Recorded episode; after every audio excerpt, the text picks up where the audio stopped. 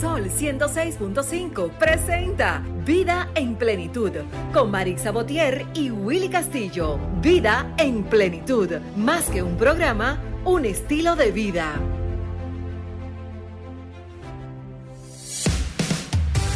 Hey, ¿qué tal amigos? Muy buenos días. Bienvenidos a este, una entrega más de su programa radial Vida en Plenitud.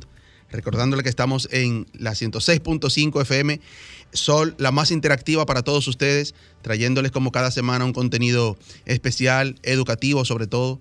Hoy tendremos un súper programa como, como, como, cada semana. Yo soy Willy Castillo, mi compañera Maritza Botier está escuchando el programa desde su casa todavía porque tiene compromisos eh, personales y laborales, pero un abrazo para ti Maritza desde aquí. Eh, Franklin, buen día. Recordándoles que estamos en la 106.5 FM para todo Higüey Santo Domingo, en la 92.1 para El Cibao 106.7 Barahona y todo sur, 94.7 para la zona este y 88.5 para la gente que nos escuchan desde Samaná y para el mundo a través de la www.solfm.com.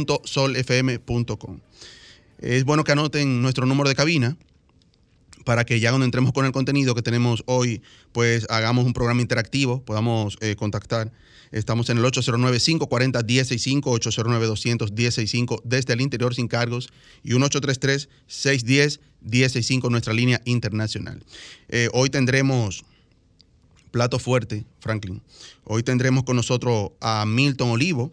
Milton Olivo ya ha estado con nosotros en varias ocasiones. Eh, Milton Olivo es escritor, novelista, ensayista, aspirante a la alcaldía de Santo Domingo Este. Es una persona, una cátedra pero también con nosotros una persona con una gran trayectoria en el humor, que es, el comediante Miguel Pérez.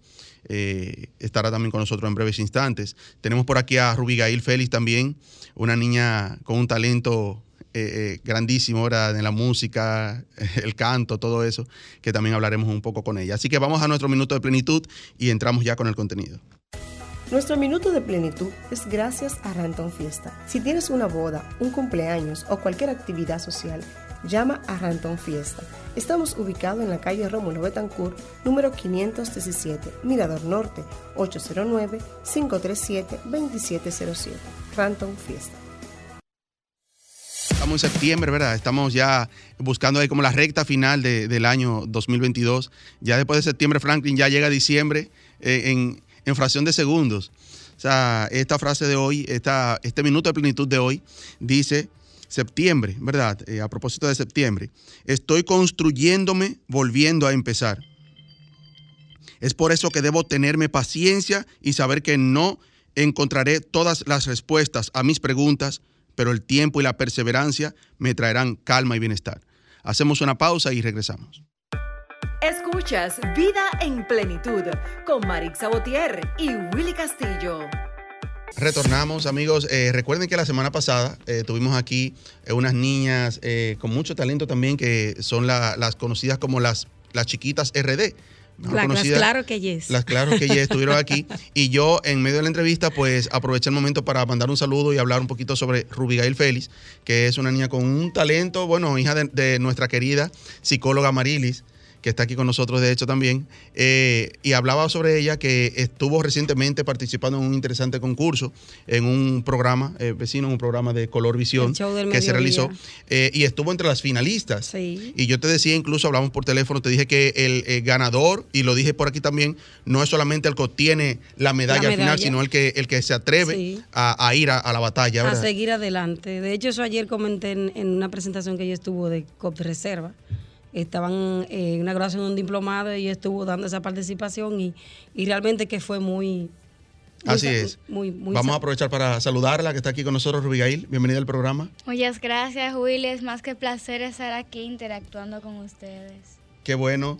Ah, Rubigail, ¿cómo te divides en tantas cosas? Piano, guitarra, canto, escuela, ¿verdad? ¿Qué estudias? ¿Qué curso estás? Yo estoy en segundo de secundaria. Excelente. ¿Qué edad tienes? Trece. Excelente. Amarili, ¿cómo has manejado eh, todo esto? Porque ha sido todo como también de repente. Porque ella el talento lo tiene, lo, ha, tenido siempre.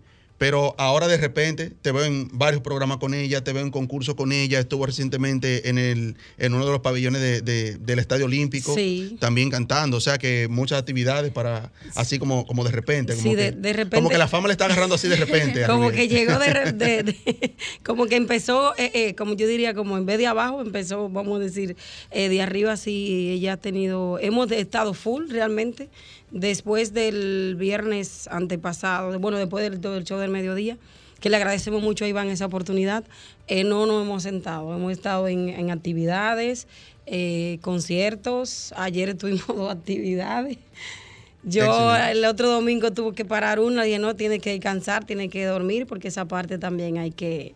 Sí, sí, eh, claro. se claro. maneja y- saberle distribuir eh, su tiempo, sí, cuando saber sí. que su escuela también, Sí. ¿verdad? Sus estudios, que no. que Gracias no a Dios estamos todavía de vacaciones. Ya cuando entren las clases vamos a, te- a tomar un poquito de pausa. Por eso cuando entra en las clases, saber cómo seguir manejando sin dejar caer eh, a lo que ha llegado la carrera, al punto que ha llegado. Eh, nos, nos gustaría incluso invitarle también a otro programa, ya con la guitarra y todo eso, para, para hacer algunos temas aquí. Tenemos Sí. ese compromiso ya con nuestros amigos oyentes. eh, porque eh, Rubigail es una realidad, o sea, ya es una persona que la vemos, una niña que la vemos en los medios, la vemos. Eh, ¿qué, qué nos trae? ¿No nos puede dar aunque sea un pedacito ahí, Rubigail? Bueno. eh, ¿Tienes, ¿Tienes la guitarra? Sí, ya la tiene. Podemos hacer algo así, Sí. así a capela. Ah, ok. Será anhela tu presencia. Amo el sonido de tu voz. Tuyos son mis pensamientos. Eres sueño de mi aliento. Tuyo es mi corazón. Mm. Excelente. Rubiel, ¿tienes redes sociales? Eh, las personas pueden seguirte. Sí, tengo YouTube, me pueden buscar como rubigail arroba f.l. En Instagram me pueden buscar como rubigail feliz. Excelente. Sí, Podemos tuve- repetirla. por ya no tenía redes, se la tuve que abrir ahora por estos medios. Sí, no, es, es bueno, es importante. Eh, Podemos repetirla, por favor. En YouTube pueden suscribirse, darle likes, como me pueden buscar como rubigail arroba f.l y en Instagram como rubigail feliz. Excelente. Bueno, muchísimas gracias, Rubigail. Tú eres parte de este programa porque Amarilis es parte de este programa. Amarilis es nuestra psicóloga de cabecera, ¿verdad? Y, y gracias también a Amarilis, que siempre que la llamamos, pues ahí está. Eh, Amarilis, bueno, está por ahí ya con nosotros nuestro querido Miguel, Miguel Pérez, en breve instante estar aquí en el set. Vamos a darle la bienvenida a Milton Olivo, escritor, novelista, ensayista, aspirante a la alcaldía también, Santo Domingo Este. Excelente. Milton es autor de cinco libros, de los cuales hay tres ya publicados y de venta en Amazon. Eh, en breve instante él mismo no- nos dirá los nombres, aunque aquí lo tengo. Vamos a hablar con Milton, aprovechando ¿verdad? Eh, todo, ese, todo ese potencial que tiene Milton, una persona con mucho conocimiento.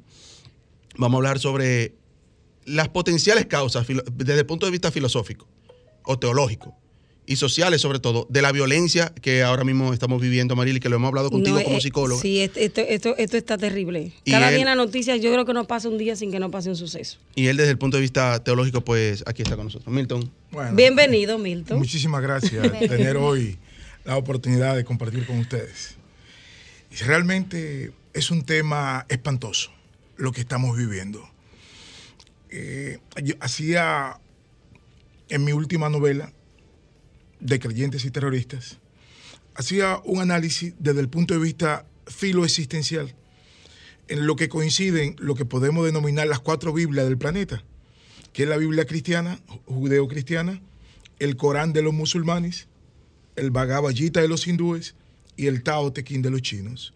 De estos cuatro libros surgen todas las religiones que hay en el planeta, pero tienen un común denominador, y es que están enfocadas a impulsar el nivel de desarrollo humano, que no es más que, el mayor reflejo es acercar al corazón de los hombres y mujeres a Dios. Por eso tiene un vértice, eso tiene un común denominador, y es el amor. Y evidentemente, los niveles de violencia, los niveles de tragedia que estamos viviendo cotidianamente en este país, en esencia, es un problema de amor. Es un problema de falta de amor. Es un problema de, de ignorancia total de lo que es la naturaleza del ser humano. Porque, como dicen los hindúes, los seres humanos, el espíritu que hay en cada ser humano es al creador de todas las cosas. Como una gota de agua es al océano. O sea que somos parte de un todo. Sí. Y la, y- e ignorar que cuando tú dañas una parte, está dañando Sí. al todo, incluyéndote a ti mismo, evidentemente refleja que hay un vacío filosófico existencial en esta sociedad que la- le- por mucho tiempo lo llenó la teología, lo llenó el concepto teológico, la, la- la cosmovisión teológica de hacer por lo demás siempre lo que en igual circunstancia te gustaría que los demás hicieran por ti. ¿Por qué se ha perdido eso, Milton? Excelente pregunta. Desde el punto de vista antropológico y, y- y a nivel de, de lo que se está planteando, mira, eh, la especie humana en los últimos 10.000 años ha sufrido desde el punto de vista de la economía política tres cambios de paradigma, de paradigma macroeconómico. El problema es que se ha descubierto que cuando cambian los paradigmas macroeconómicos, cambian la actitud existe- psicoexistencial de la gente.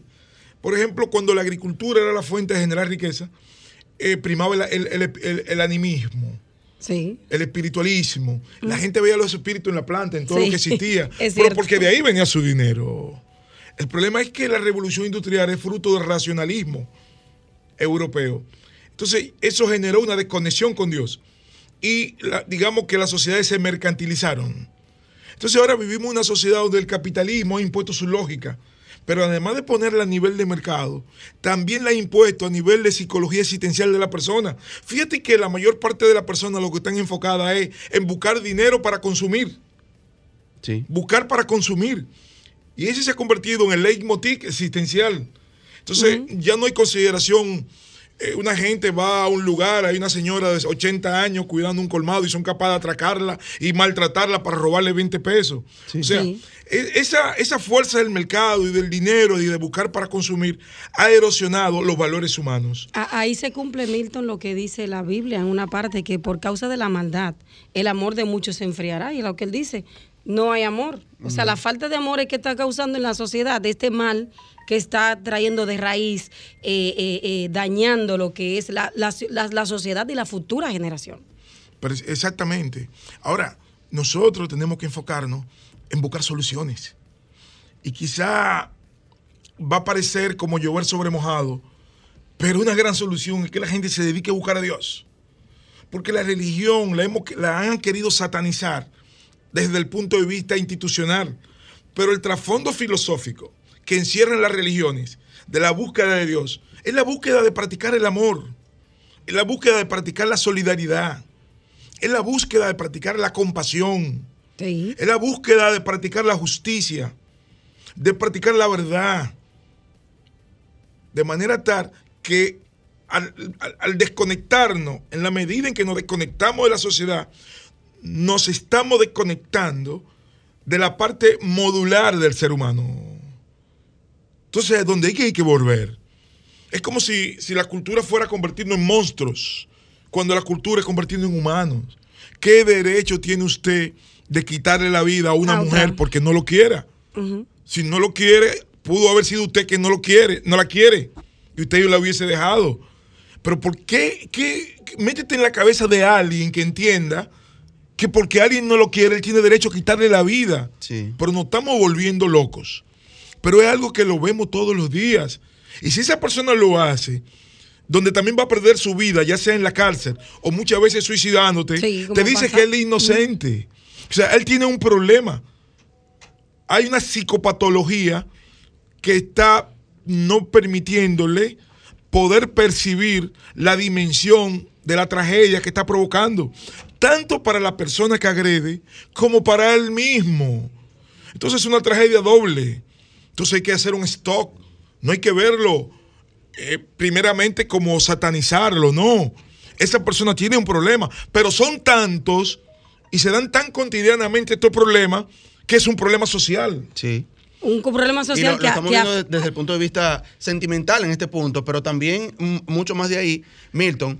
Dos personas se topan los vehículos en la calle y fácilmente uno se desmonta con la pistola donde el otro, o sea, ¿qué, qué está pasando? O sea, esa falta de, de salud mental que Sí. ya es la- en, la, en la parte psicológica Mm, tuya, mm. Amarili. Eh, o sea, ya una persona choca el vehículo de uno y mejor uno tiene que decir, mira, no, no, no pasó nada, tranquilo, yo, yo resuelvo eso. Porque si te fuiste a discutir o por qué me hiciste eso, por qué te metiste así, fácilmente termina en una tragedia. Fácilmente termina en una tragedia, eso es así, porque las personas muchas veces se, no reflexionan en el momento y pierde, pierde el control, ahí viene la adrenalina, ahí viene, y ahí viene lamentablemente lo que, lo que expresa Milton, cuando muchas personas eh, cometen eh, eh, asesinan a su pareja o hasta una persona per se cualquiera. Y después tú te das cuenta, dices, pero ¿y qué fue lo que hice? Pero yo no hice nada, yo soy inocente, pero es que su subconsciente, por la actitud que tomaron en el momento de no pensar unos segundos, los lleva a eso. Amaril, ¿ustedes como psicólogo han contemplado quizás eh, de que sean quizás secuelas de la misma pandemia? Sí, sí, tiene, sí, pero eh, yo diría que ahí hay una mezcla, de empezando con lo patológico porque eh, si no, no eh, tratándolo sea por encima, vamos a hablar, cuando hablamos de lo patológico, como hablaba Milton, o sea, hay una patología en la persona, en el ser humano hay una patología, depende de tu forma de crianza. Eh, pero también, aparte de eso, imagínate que lo patológico lo, mezcla con, lo, con la pandemia. O sea, ahora mismo, ¿cómo está la sociedad? Ahora también con este desarrollo de las redes sociales, Milton, todo sale a la luz más rápido. Sí. Porque se, atribuye mucho al tiempo de ahora, o sea, ahora, a estos momentos, todas estas cosas que están pasando, pero quizás también eh, viene de mucho tiempo atrás. Es que sabemos más ahora. Exactamente, tenemos la, información más, hay más, más, actualizado, más actualizado. Ahora, la solución o, digamos las puertas para entrar a la solución de estos problemas es que la gente se haga consciente de, su, de, de lo que es la naturaleza divina que reside en cada uno. Eh, es increíble cómo pueden coincidir en un solo punto la física, la astronomía, la religión y la aritmética. Lo que te da la velocidad, algo que coincida con esas cuatro ramas de la ciencia, no puede fallar. En física hay una ley que se considera la ley eje del universo. Es la tercera ley de Newton. ¿Qué dice la tercera ley de Newton? Que toda acción produce una reacción de igual fuerza por el sentido contrario. Esa ley es la mecánica que sirve para todo lo bioexistente. Si tú te vas a la astronomía, ¿qué mantiene en órbita los planetas? La fuerza de atracción y repulsión. El Sol atrae los planetas a su centro, los planetas generan una fuerza de reacción, que si te das cuenta es la misma tercera ley de Newton. Pero tú te vas a la aritmética y existen los números positivos y negativos. Un más 10 con un menos 10 queda cero. Una misma manifestación de la misma ley. Lo trascendente de todo esto es cuando tú te lo aplicas a ti mismo o el individuo se lo aplica a sí mismo. Entonces tú te preguntas, tú dices, pero ve acá, yo tengo un cuerpo físico que irremediablemente el tiempo va a destruir. Entonces, ¿cómo le aplicamos la lógica de la tercera ley de Newton a esto para llevarlo al tema que estamos tratando? ¿Qué significa eso? Que en nosotros reside un cuerpo o un ser que no es físico y que el tiempo no destruye, que es nuestra parte espiritual. Exacto. Sí. Pues, ahora, ¿qué significa todo esto? Que, que somos seres espirituales eternos, viviendo cortas experiencias como humanos en estos cuerpos físicos. Entonces nuestra vida trasciende la vida. Nuestra vida trasciende lo cotidiano. Entonces, si cada uno tuviera conciencia de esto y entendiera que su vida sobrepasa lo que son sus dificultades, lo que son sus vivencias cotidianas del momento, valorará más su existencia, porque entendería que hay una conexión directa con Dios, que es con su parte espiritual. que como dije ahorita, como dicen los hindúes, el espíritu que habita en cada uno de nosotros es al Dios creador de todas las cosas, como una gota de agua es al océano. Ahora, ¿cuál es el sentido de la existencia? Que lo, para entender los libros sagrados, Quizá uno de los libros más explícitos es el Bhagavad Gita de los hindúes, porque te explica los otros libros sagrados. ¿Qué dicen ellos? El sentido de la existencia es ser bueno. Es hacer porque el espíritu que hay en ti se te, se te dota a ver si tú en un cuerpo físico, con libre albedrío, eres capaz de manifestar tu naturaleza espiritual en cada momento. Y tu naturaleza espiritual, como es de origen divina, divino, tiende a la bondad, a la compasión, al amor, a la paciencia, a la justicia, a la paciencia, a la fraternidad, que son los valores que se han erosionado y han sido trocados todo por buscar para consumir. Y, si, y, si nos enfocamos y nos convertimos en individuos que enfocamos nuestras vidas a buscar para consumir es la misma vida de los cerdos en una posilga que viven buscando para consumir. Entonces no nos podemos extrañar que nuestra sociedad la estemos convirtiendo en posilgas. Tengo una Eso pregunta. Claro que sí. ¿Qué es lo que lleva a las personas a hacer ese tipo de acción? Excelente pregunta. Y es lo que ta- estamos tratando de descodificar, porque es un tema complejo Sí. y hay muchos elementos que influyen. Pero sobre todo, como decía al principio, hay un elemento que anularía todo lo negativo, que es el amor. Si tú ves al otro con compasión, si tú ves al otro ser humano con bondad, si tú entiendes que el otro es tu hermano, Sí, tú no lo vas a ah, dañar. Entramos a ir al amor al prójimo. Claro. Y ahí yo voy de acuerdo con, con, con usted, la parte que usted ahorita comunicaba, Milton, Milton que usted decía la parte de, de, de que muchas personas, si se acercaran más a Dios, tuvieran más compasión. Si nosotros hacemos una estadística de, de, de, las, de los sucesos que pasan, las personas que no tienen a Dios, eh, este, este porcentaje es más alto de los sucesos que suceden que el que tiene a Dios. Porque el que tiene a Dios tiene un poquito más de todos estos valores, tiene un poquito más de temor, más de amor al prójimo. Es decir, que vamos de acuerdo ahí en esa parte eh, que usted comunicaba ahorita, de que existe esa necesidad de que el ser humano se acerque cada día más a Dios para que la sociedad vaya mejor. Claro que sí. Eh, finalmente, Milton, sabes que siempre eh, se, se, se, se acostumbra a echar la, la culpa a los gobiernos. los gobiernos, El gobierno lo está haciendo. Milton decía ahorita, eh, antes de entrar al aire, no podemos poner un policía en cada puerta, ¿verdad? Entonces, ¿cuál es una recomendación de Milton Olivo finalmente en esta parte eh, para, para nuestros amigos que, no, que nos escuchan? Mira, vivimos tiempos difíciles y complicados porque estamos en una época donde los valores tradicionales están siendo erosionados, como decía ahorita, por, por una especie de canibalismo social. Pero cada ser humano tiene que entender que él es una experiencia única, que él es una creación única, que él vale. Porque como dice una frase Sí. por ahí, Dios no hace porquería. Usted puede convertirse en, una bestia, pero en usted, en cada uno, en cada ser humano, en cada persona, reside una parte espiritual que es sagrada, que es bonita, que, que ama lo bueno, que se siente feliz cuando lo tratan bien, cuando le dan amor. Y cada uno tiene que tratar de manifestar, de desarrollar en sí mismo las cosas positivas que son inherentes a la especie humana y- y un camino que siempre ha facilitado, el sendero que siempre ha facilitado que los seres humanos fortalezcan la naturaleza espiritual que existe en ellos, es la búsqueda de Dios. No podemos ver a Dios como algo pasado de moda, como algo de lo viejo, no. Es una escuela de filosofía, es una escuela de teología, es un- eh, la Biblia es una enseñanza de cómo tú ser mejor persona de cómo tú evolucionar como ser humano y como ser espiritual, de cómo tú ser más útil a tu sociedad, de cómo tú ser más útil a tu entorno, de cómo tú ser más útil a tu patria, de cómo tú darle un sentido trascendente a tu vida. Porque tu vida no comienza con tu nacimiento, tampoco termina con tu muerte. Entonces cada encarnación, se crea o no en todo esto, pero para los que no creen, la Biblia lo explicó de una manera muy sencilla y muy bonita. Todo lo que Jesús hizo es genial. Por eso yo digo que si Jesús no es Dios, merece serlo. Merece. Eh, ¿Cómo, cómo Jesús lo explicó? Jesús sube a un monte a orar y de repente se le aparece Moisés, que había muerto hace más de dos mil años, y se le aparece el profeta Elías, que ya había muerto más de, más de un siglo. ¿Qué te están diciendo con eso? Que la muerte no existe. Que los espíritus, tú sigues vivo espiritualmente. De manera tal que no crea que porque tú hagas un daño y tú te quites la vida, eh, ya pagaste. No. Toda acción tiene una reacción de igual fuerza y sentido contrario.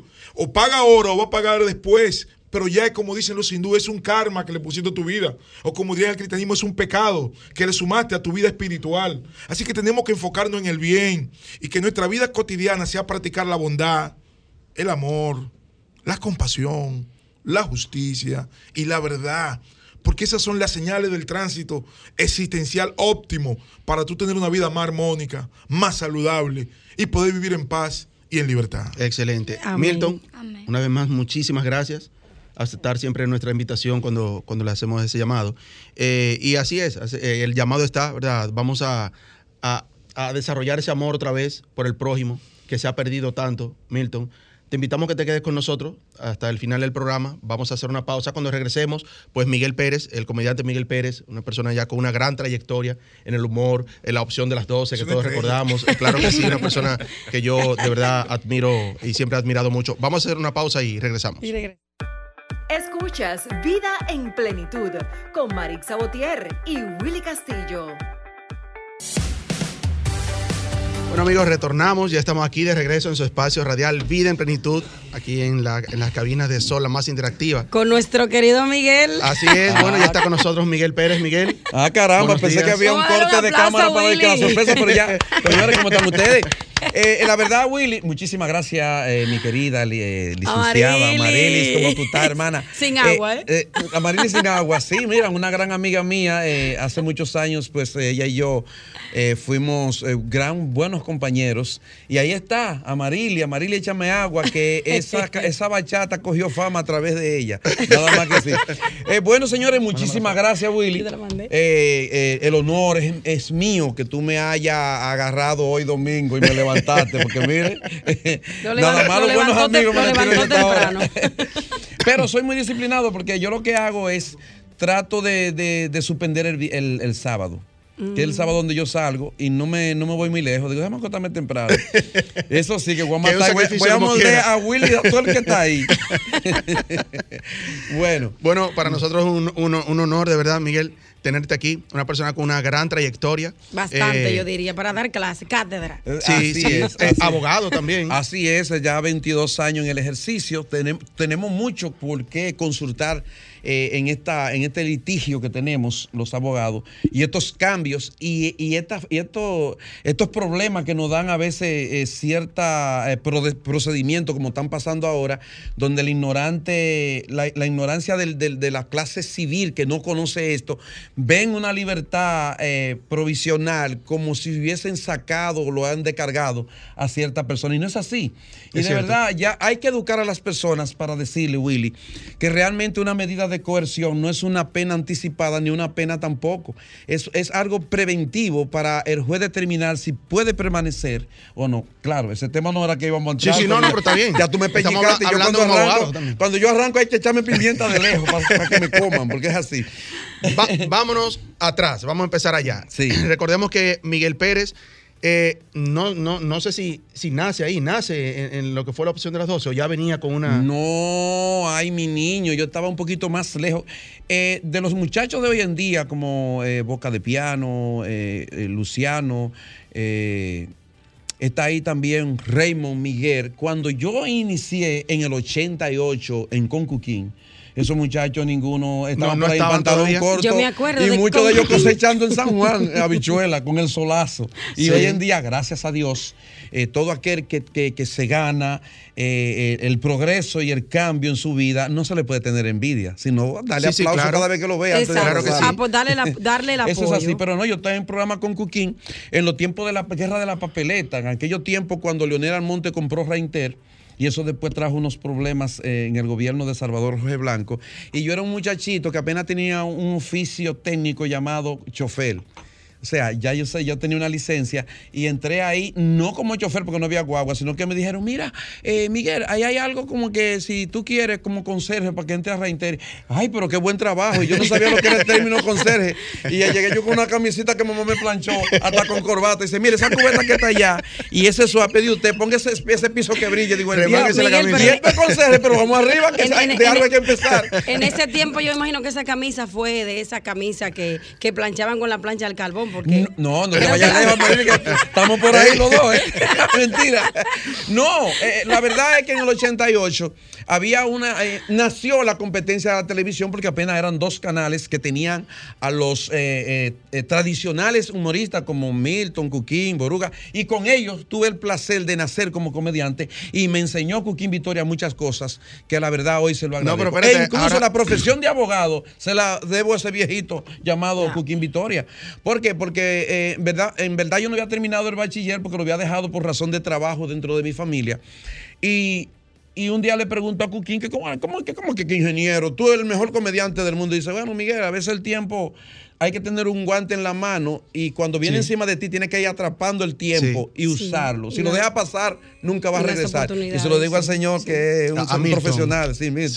Entonces, ¿qué pasa? Eso lo aprendí. Digo, pero ¿y por qué? Ven acá, si este es el más grande, yo quiero ser comediante, déjame ir estudiando también el derecho, señores. Y ahí, bueno, iba estudiando, terminé el bachiller y entré en una universidad eh, eh, privada.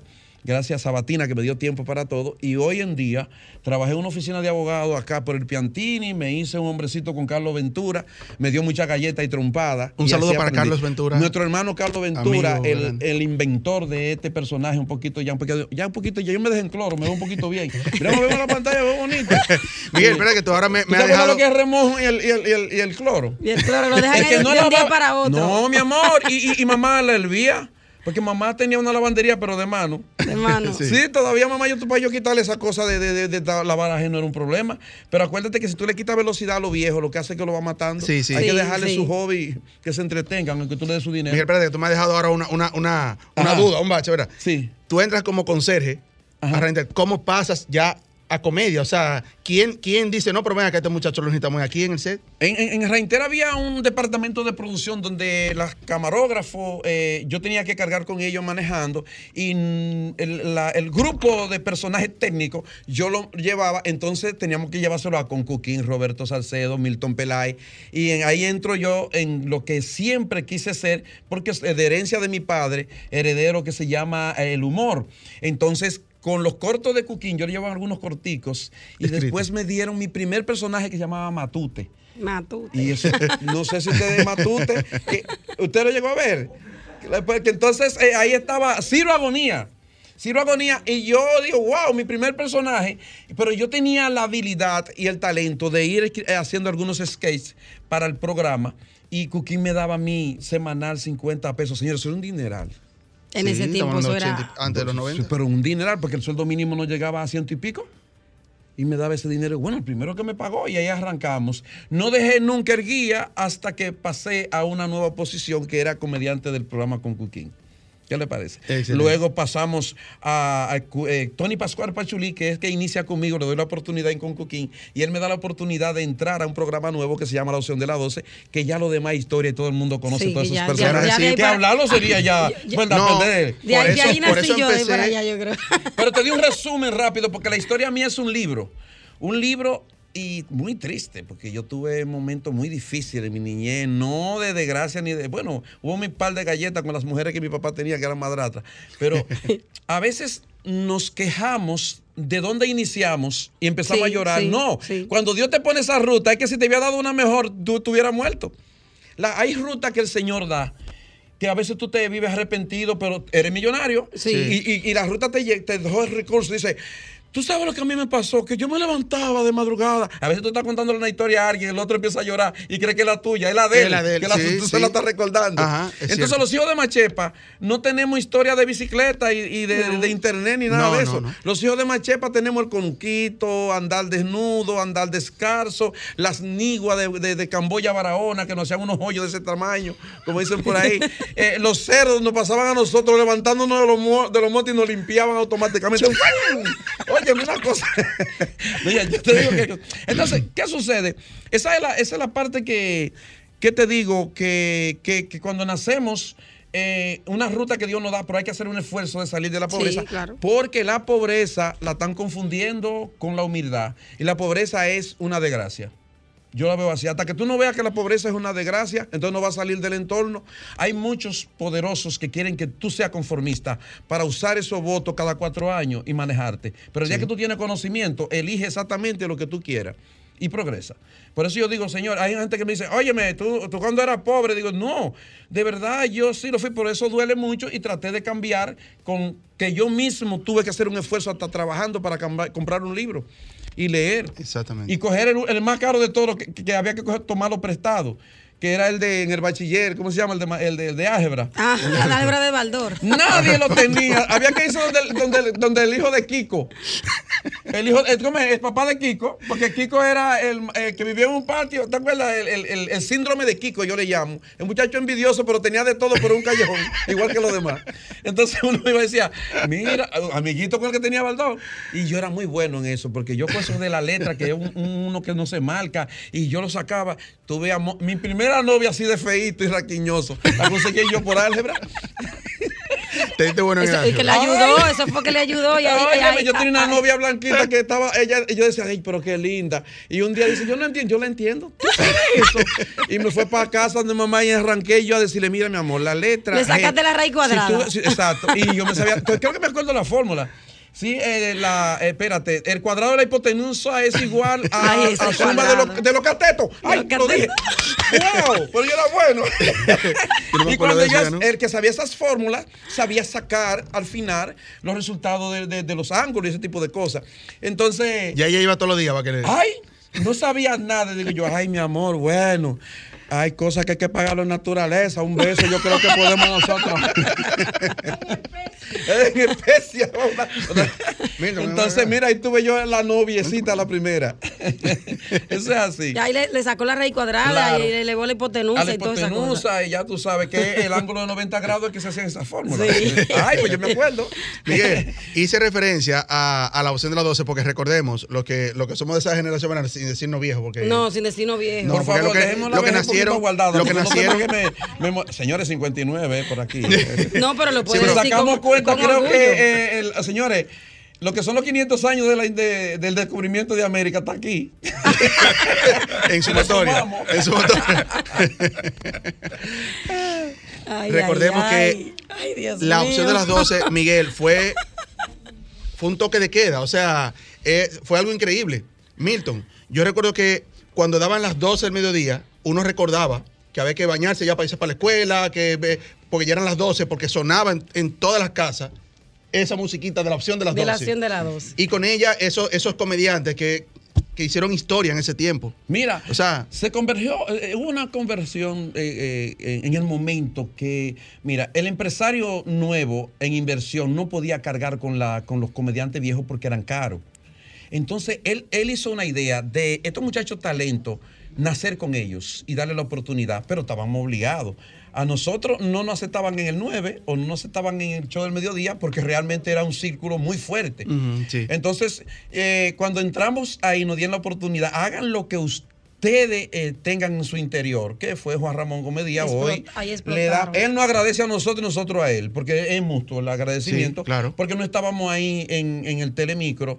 Eh, eh, porque éramos primo de él o porque somos sus hijos. No, había un negocio. Y gracias a Dios, en el momento que hubo eh, eh, esa- ese nacimiento de ese canal, obligado por los pocos recursos a crear sus propios comediantes que hoy en día, pues nació una generación nueva, valga la redundancia, una generación donde todos hicimos nombres y apellidos. Yo traía un, nombrecito que todavía no le había sacado el, el nacimiento, que era de Concuquín. Y, no- y Tony y yo, Pacual Pachulí, éramos los más expertos en eso de la televisión. Wow. Los demás tuvimos que indicarle cómo pararse a, a un cuarto de, del pie derecho, porque también tuvimos conocimiento del teatro. Yo hice teatro y trabajé teatro en el Teatro Nacional. Le salí corriendo por lo barato que era. Miren, son los aplausos. A mí me dijeron que los aplausos es lo que se lleva del teatro. Y cuando fui al supermercado con todo aplauso, mire, dame da- ese carrito que de ahí. eh, Mira, ¿cómo está ese arroz? Eso está a 200. Dice, ¿qué es eso? Aplauso que me lo dieron ahí en el teatro. No, mi amor.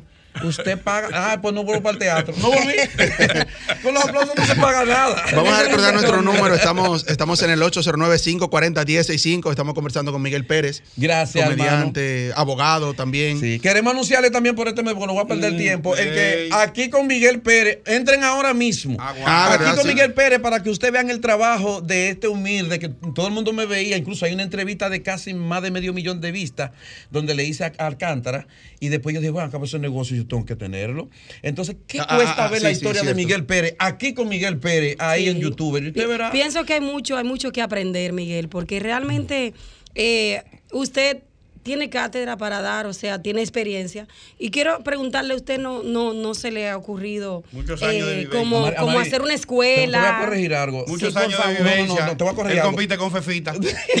no, no. Amari, eh, mira acá, licenciada. Tú te ame. Eh, Digo, no me dime, dime tú. Ah, eres- Es, es la costumbre del, eres- del respeto. Tú eres casado y tienes tres divorcios encima. Ay, Bájale Ya algo, bájale las cosas, que ya llegaste a eso Eh, nada más. A decirme que yo estaba equivocado, que yo era un hombre serio. Miguel colega. nunca, nunca ha pensado en ese proyecto de, de, no sé, como de, de- de tomar un, un grupo de, de personas que quieran aprender, que quieran incursionar en esta área para usted formarlo.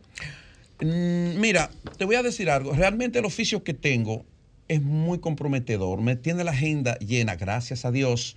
Puedo por lo menos vivir de esto porque donde yo pensé hace 20 años dónde iban a caer los comediantes tradicionales de los canales tradicionales, ya yo lo había dicho. Por eso fue que apuré bastante bien la profesión de abogado para poder suplir lo que tanto me gusta Sí. que es el arte y el arte se estaba poniendo muy económico y barato. Y así está.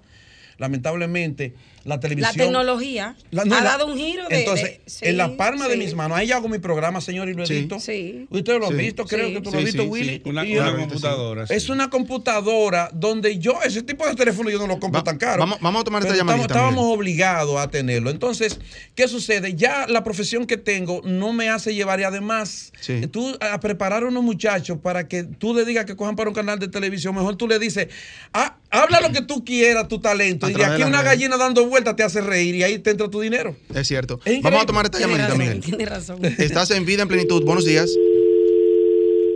Eh, no, se fue, se fue. Sí. ah, están durmiendo, Willy. Otra, Eh, otra pregunta, Miguel, Sí, sí. eh, aprovechando ya que lo tenemos aquí eh, en nuestro programa. Oye, está aprovechando mucho, Amarillo. Claro, claro, no, porque hay que, hay, hay que, hay que, Hay que exprimirlo, hay muchas personas Señores, no que le va a están dar la bienvenida al escuchando. gurú, porque yo, yo estoy acostumbrado que cuando él va al programa donde estamos en la radio con Carlos Ventura eh, dándole con todo, pues eh, el gurú y una cosa, carajo. Pero ahora él está entrando al pasillo.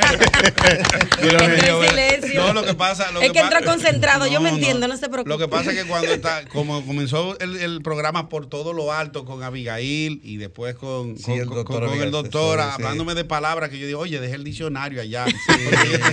entonces, entonces, sí, que el, el diccionario pluscuamperfecto, pues yo tengo uno normal, el normal, doctor se necesita.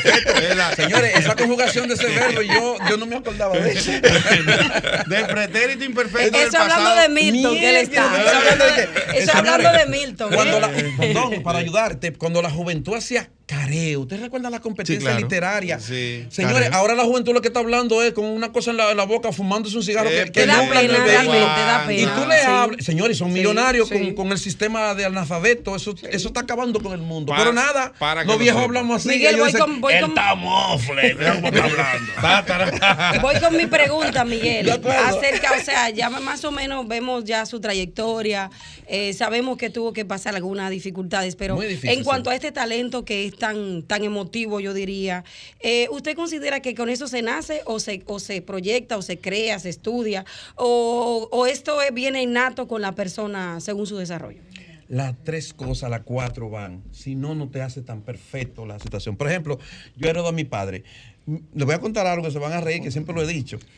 Una vez a mí me decían, papá no le gustaba hacer cosas delante de mí. Y me acotaba y yo oigo una bulla y siempre lo venían a buscar en un velorio, pues yo no sabía para qué era.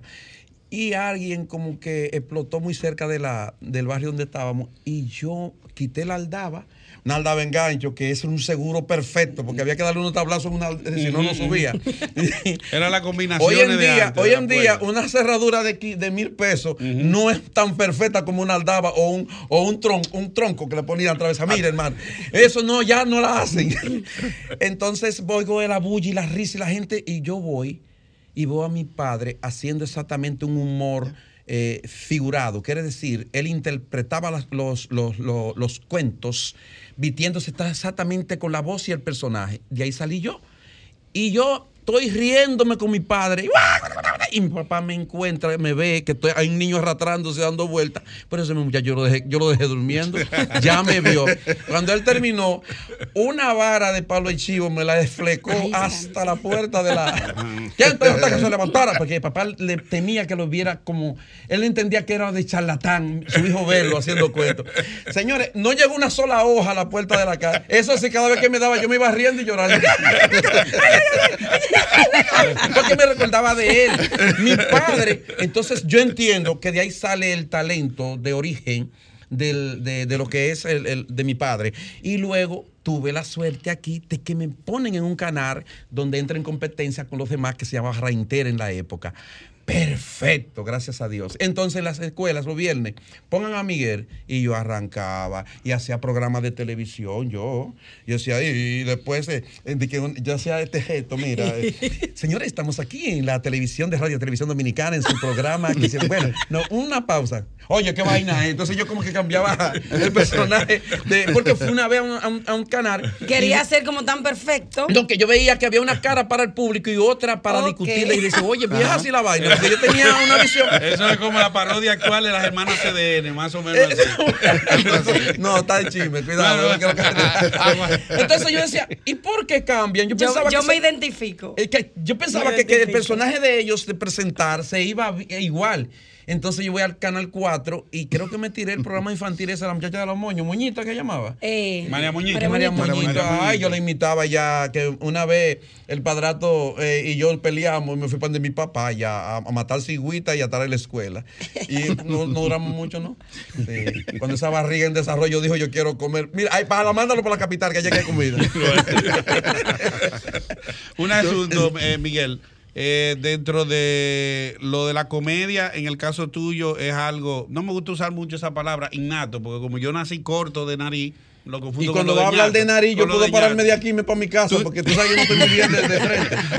Tú y yo, tú puedes ser presidente de los sin nariz y yo vicepresidente. Vicepresidente. Por lo sí. menos, claro que Y sí. si dan un premio, tú lo pasas a buscar y te quedas con él. A mí me preguntaban, ¿tú te caíste, tú te caíste cuando chiquito? ¿Por qué? Por lo de la nariz. Sí. era, eh. O mi- no, fue que mi mamá se Y, a- confundió. y cuando le dicen a uno que su nariz parece una. A mí me han dicho de todo. eh, la, la pata de la vaca grande, la, la delantera. así, o es, es un tordo. Y que cuando llueve, el agua le cae a uno aquí en los hombros, lo ancha. a mí me han dicho de todo, Lo, lo que pasa, Miguel, es que hay gente que tiene la nariz grande, pero tú la tienes tan grande que no tiene puertas. Entonces, Mira, la arrancó, yo sabía. Y era que le. Eh, quiero decirle algo a, a los televidentes y radio oyentes y demás Dilo, compañeros que están aquí en esta prestigiosa mesa. Diga, colega de nariz. que en el medio donde yo estuve, que me decían narizón, el que más narizón me decía era el verdadero narizón. Óyeme, el Sí. Burro diciéndole orejuel al conejo. Exacto, se Él, cubrí- adelantaba. él cubría su falta. Claro, claro, Una claro. autodefensa que él tenía. Y así es, así Es así. Entonces, para terminar con la pregunta, ¿tú tienes formación eh, teatral eh, de alguna índole o todo esto es eh, natural? Exacto. No. Mira, cuando yo tenía eso ya desarrollado por, por destino y por naturaleza, eh, tuve la oportunidad de entrar al teatro. Y ahí es cuando yo le dije que salí corriendo del teatro, porque con uno de los directores más grandes que, que tiene la República Dominicana, ese gran dramaturgo Giovanni Cruz, tuve un curso de teatro, porque él me dijo, no tienes que irte a Bellas Artes, porque ya tú estás muy... eh, lo que te Está falta, pulido, te está- falta teoría y práctica. Práctica para el teatro, porque ya tú en la Exacto, televisión sabías. Y entro ahí y Freddy Veragoico es que me patrocina eh, eh, la entrada a ese. Y luego la práctica fue la obra La Virgen de los Narcisos y Calígula. Yo trabajé en Calígula. Tú eras Calígula, me imagino. ¿verdad? no, yo, buen mozo, yo era que le agarraba o la bestia o, o la hermana de Calígula a ese degenerado, o si no le decía, ah, eh, amo, amo, aquí hay una esclava, dele ahí, pero ella es morena, dámela que yo le doy. Ah, pues. Porque tú Era- sabes, el emperador más degenerado, eh, donde se quedó ustedes como psicólogo por un tío que era más gene- degenerado que él, un emperador, que fue el que le creó eso de, de querer coger hasta sus, sus tres hermanas, la agarró y le dio y se casó y se enamoró de la más pequeña de ella, que incluso se casó y hizo, hay una estatua en la escultura romana que es de una hermana de Calígula que era, que era la mujer que más amaba. La única que se enamoró fue de su propio hermano. O sea, el tipo era una trituradora humana. Todo lo que pasaba por ahí. no, me- no había bestia que pasara sin, sin, sin, sin ensillar, que decía eso está bueno. Aguántate, fulano, que me, eso es me una le ponen me le ponen dos manzanas al lado y te entréguenmela. Ajá. Esa era Calígula. Sí. Entonces, realmente. El teatro lo tuve, claro, hice la práctica. Lo único que eh, Pachulí, eh, eh, Tony Pascual, mi hermano, se aparece un día. A mí en, tres- en cuatro meses de ensayo y dos puestas de, de fin de semana, a mí me pasan 1.500 pesos. Mire, yo voy a decir una cosa, iba llorando, yo no sé qué le iba a decir a la, a la- a la mamá de mis hijos. Yo pensaba que a mí me van a dar ahí como 50. Con los lagrimones casi, lo Dios mío. Entonces me aparece Tony y dice, yo anoche en un carguá me gané de la televisión 5 mil pesos, 3 mil pesos. de- le dio de En eso un de show, un show. En un show. Yo agarré el teatro y le mandé una carta a Giovanni Cruz. Y le dije, yo entiendo que los aplausos son lo que uno se lleva a la casa y que aquel teatro lleno de personas y uno dice a Espérate. Máximo Gómez a coger un carrito a ver si patolean que sea 30 pesos para seguir derecho hacia el Capotillo donde uno vivía. Entonces, eh, te quiero decir algo. Quédense con su teatro y su teología y todo lo que ustedes quieran, que bastante aprendí, pero estoy en el Caruá, don Mario, ahí con los tigres, a puñalar limpia buscando dormir. Bueno, Miguel, Miguel, gracias, gracias por aceptar nuestra invitación. Gracias por, gracias por levantarte temprano por nosotros. Eh, este programa es tuyo, queda abierto a, a No, en cualquier no- otro no momento, faltó tiempo. Lo único que grabado. quiero llevar es lo que produce. Después no me vean porque es lo Miguel, que pagar, pues yo me voy. Vamos a repetir tu, tu canal, el Ah, canal de claro YouTube. que sí, señora, atención. se lo- Eh, todos aquellos que querían ver algo de mí, pues hay una, hay 27 videos ya eh, que estamos tratando de llegar a que ensamblemos a los robots. Está, está creciendo. Está creciendo bastante canal, bien sí. porque en dos meses ya hay casi 800 personas. Gracias a Dios. Excelente. Wow, inscritas. Y hay personas que tienen un año y no han llegado a 400. Espérate, Sí. no, No, hable de esos galados de la volcada. No me- Aguántate. Bueno. Eh, le invito a que aquí, así mire, cuidado que Miguel Pérez, hay mucho, está mi hijo ahí que está en competencia con un programa que tiene de eso de Oh. sonidita, de, de música. Y también hay otros que se llaman Miguel Pérez. Es aquí con Miguel Pérez. No las invitaciones que me han hecho, y ahí usted le da, se suscribe, le da la campanita. Hágame el favor para que llegue a mil. porque Ahí yo- está, aquí yo- con Miguel Pérez. Vamos a seguirlo, que hay mucho contenido por ahí. Señores, vamos ya a finalizar eh, felicitando a Marielis Liriano, que estará de cumpleaños Eh, mañana. eh, Así que, Mira, yo no me levanto muy frecuente, pero yo de madrugada por un cumpleaños. Oye, No, Un puede, lindo- puede acompañarnos mañana. Un lindo domingo para todos. Nos vemos aquí el próximo domingo en Vida en Plenitud. Se, se quedan ahora con al otro lado nuestra amiga María Cristina. que venga de este lado. María entonces. Cristina, venga de este lado. Ay. Un placer. Digo, digo. Escuchaste Vida en Plenitud por Sol, la más interactiva.